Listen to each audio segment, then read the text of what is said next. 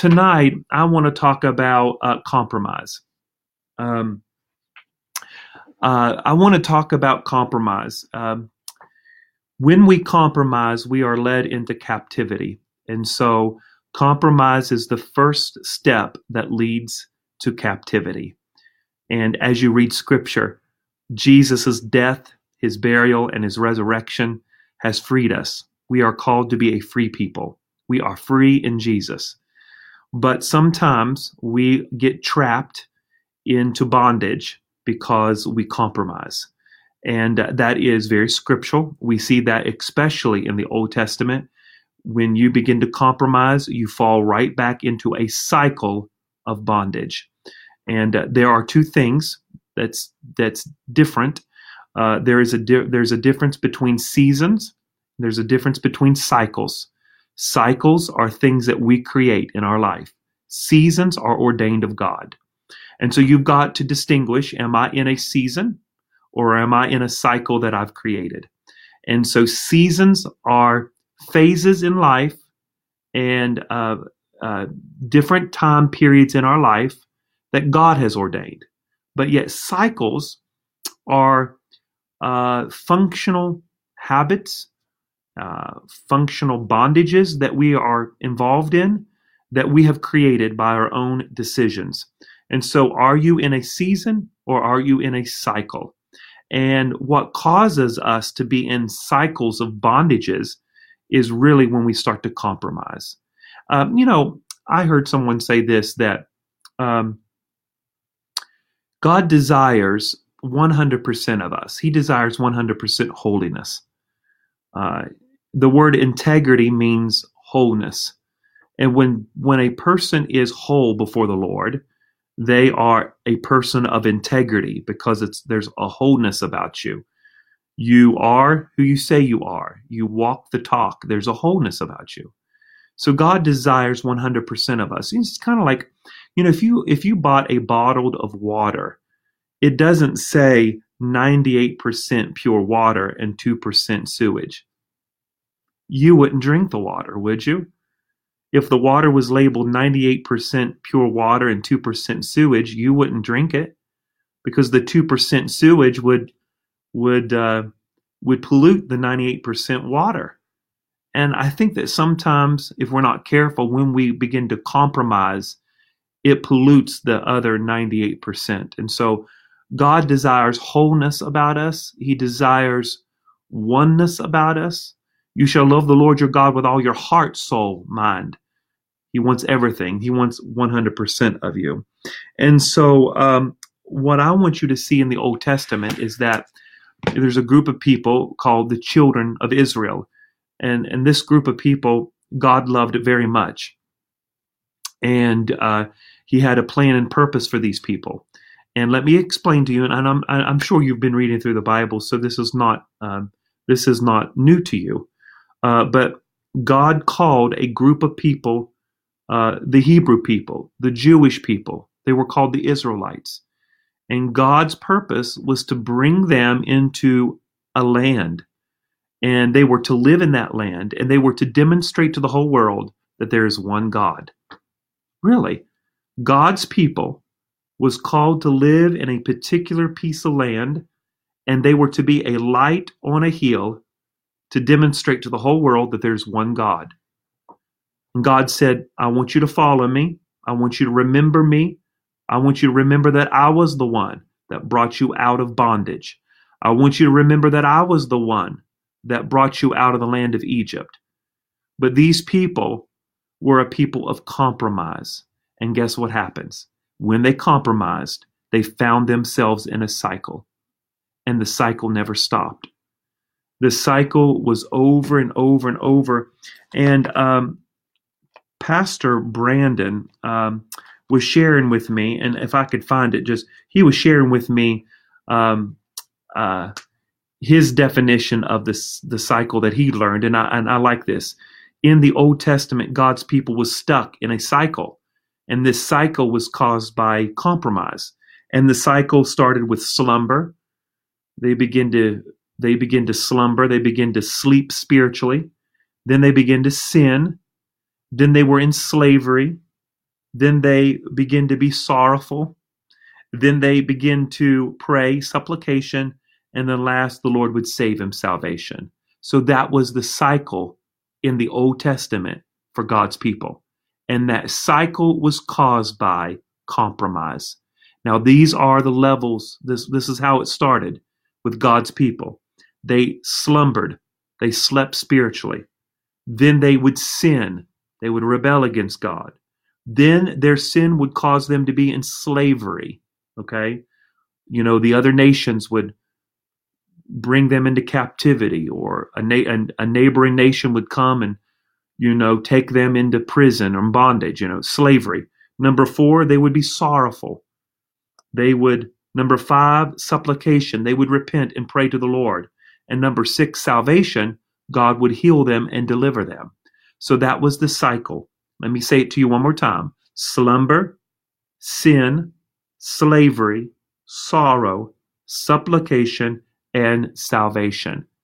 And this was caused by their continual act of compromise. Compromise. Their compromise led them into a cycle. When you're walking with the Lord, you are not, you don't need a cycle. You're involved in a season. And seasons are ordained of God, ordained time periods of the Lord in your life. You can have a season of drought, of wilderness and hardship. Sometimes that's of the Lord. Sometimes God has directed that. Sometimes there's seasons of blessings. You are reaping where you have sowed. That's a season in your life directed by the Lord. And these seasons are prepared to grow you and to challenge you.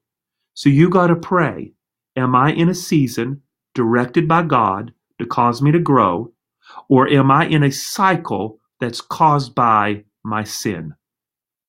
Now, this is so very important. I hope that you're listening. You've got to pray and ask the Lord, am I in a season that's directed by you, and the purpose that it's directed by you, and the reason that I'm in a season is because you want to grow me, all right? You want to challenge me. You want to push me to grow. There's things that you want to do in my life that you want to grow me. There's things that you want to chip off. There's things that you want to you want to mold me and make me and shape me. There's a season in my life. And sometimes in a season, we think it's of the devil. Why am I in a hardship? Why is this happening? Sometimes it's directed by God. And the reason it's directed by God is because you are in school. You know, you're in a spiritual school. God's trying to learn, grow you. But in a cycle, a cycle is different than a season. A cycle is something that we have caused by our own decisions, and it's really caused by our compromise. And we get stuck in a cycle, and it's repetitive. It's the same sin or the same bondage. It's the same thing over and over and over. We're stuck in this. We're stuck with the same weaknesses. We're stuck with the same sins. We're stuck with the same thing, and we're wondering what's going on. And sometimes that has been caused by an area of our life that we have compromised. We have let down the standard. And so are you in a season or are you in a cycle? And so I am asking you, I'm asking you right now in the name of Jesus, that the Holy Spirit would reveal to you. Hallelujah. The Holy Spirit revealed to us whether we are in a cycle or a season. I'm sorry. I just, I just felt like I needed to pray. Father, I thank you. I'm asking you, Lord, that you would open up our ears and that you would open up our hearts, that you would reveal to us whether we're in a season or whether we're in a cycle, and that the Holy Spirit would mold us and shape us. If we're in a season, then Lord, let us be patient with you. But if we're in a cycle, then Lord, give us the wisdom of what we need to change so that we can break the cycle in our life. In Jesus' name, and everyone said amen. Hallelujah. Amen. God is good, isn't he? So I want, so I want you, number one, distinguish. What am I in? Am I in a season or am I in a cycle? Now, let's let's review. Let's just talk about, uh, let's talk about uh, a cycle. And sometimes a cycle is caused by compromise, and we get stuck in what I call functional bondage. We're functioning, but we're in bondage. Okay. And so the children of Israel is a prime example of a group of people who were stuck in a cycle. They were stuck in a cycle. And uh, remember, remember the cycle of the children of Israel.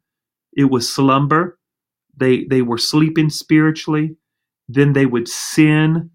They would rebel against God. Then they was they would go into slavery. Then they would be um, then from slavery they would have sorrow. They would begin to repent, and then they would number five they would have supplication, and number six the Lord would save them, salvation. And so comp- compromise causes cycles in our life that we have to break. And the, now this is so good. I may not be able to get done with it, and I may finish it next Wednesday. And so just tune in next Wednesday for this as we talk about seasons and cycles. So just stay with me as we talk about this. I, I think I'll finish it next Wednesday, all right? Because there's so much I want to talk about that I don't want to go so quickly that I leave something out. But the children of Israel is a prime example of a people who compromised and they got stuck in a cycle. And and I'm going to read a few scriptures to you. And I uh, I find this so interesting to me. Um, I uh, what you see in the scriptures, especially in the book of Second Kings, you'll see this phrase over and over and over. Okay. Now I don't have time to read all of it to you, but all of us are adults. You're scholars. You love the word. You can go back and look at this. But especially in the book of Second Kings, you'll see a phrase that says, and they did not destroy the high places. Now, could you say this with me? High places. In the book of Second Kings, that phrase appears a lot of times. They did not destroy the high places. They did not destroy the high places. Now, what was a high place? A high place in the Old Testament was a mountain or a hill where they would put an altar, and a priest would go on the mountain or the or on a, a high mountain or a high hill, and the priest would build an altar there, and he would sacrifice to their pagan gods. Okay. Now the reason they did it on a mountain is because they thought that they were closer to the gods. So the higher the mountain, the higher the hill, the higher you are to the gods. So in the Old Testament, a lot of the pagan nations worshipped their gods on high mountains. They were called high places. And temple prostitution happened there. Male prostitution happened there. They worshipped their gods. What did Elisha do? He was on Mount Carmel, on a mountain. And what was they doing on a mountain? They were calling the, the prophets of Baal, or the priest of Baal, and the prophet the prophets of Baal was trying to appease their Baal, trying to appease their God, to try to call fire down. They were on a mountain because that's how they worshipped. These pagan people worshipped on a mountain, all right? And it was called the high place. And so, and so in the Old Testament, these kings in the book of Second Kings, some of them did not worship God, and they led their people astray. And when the people were led astray, guess what they did? They built high mountains, or excuse me, they built high places on mountains, and they began to worship their gods on top of mountains. And it was called the high place. All right. Now, some kings repented, and some kings followed the Lord with all of their heart. But I want you to see what happens. I want you to see the compromise. Is it possible for me to love God with everything I have and yet compromise something in my life? Yes. There are some kings here that loved the Lord, loved him with all their heart, but yet they compromised. And I want you to see what happens here. The Bible says in Second Kings chapter twelve, uh, one of the kings in, in, in, in you can go back and read this. One of the kings, uh, let's see here. Second Kings chapter twelve, the Bible says, Joash did what was right in the eyes of the Lord all the days of his life. Nevertheless, the high places were not taken away, and the people continued to sacrifice and make offerings to their gods on high places. So the first king you see here, he loved the Lord with all of his heart. He followed the Lord, but he did not remove the high places. In other words, he loved the Lord. He tried to obey the scriptures, but he did not remove the altars on the high places. And so the people of God would still go to the mountain and they would still sacrifice to their gods. Even though the king loved the Lord, he still compromised. You see? See how just a little bit of compromise, what it will do in your life? The Bible also says in Amaziah, in Second Kings chapter fourteen, the Bible says, Second Kings chapter fourteen, Amaziah reigns in Judah, and the Bible says he did what was right in the eyes of the Lord, yet not like his David, not like David his father. He did all things as Joash his father had done, but the high places he did not remove. So here's another king that loved the Lord and did what was right in the eyes of the Lord, but he did not remove the high places. In other words, he compromised. He loved the Lord, but he compromised. He, he didn't take the time to go remove the high places. Sometimes, Christ's point, we compromise because we don't think it's a big deal. Oh, I love the Lord. Everybody knows I love the Lord, and we let things slide, and we don't take care of business. These kings, some of these kings loved the Lord, but they didn't have the attitude that we needed to purge the whole land. They thought, ah, uh, it's on the mountain somewhere. It's not a big deal. They compromised. What about another king? The Bible says, uh, Second Kings chapter fifteen. Azariah, the Bible says, verse three, he did what was right in the eyes of the Lord, according to his father.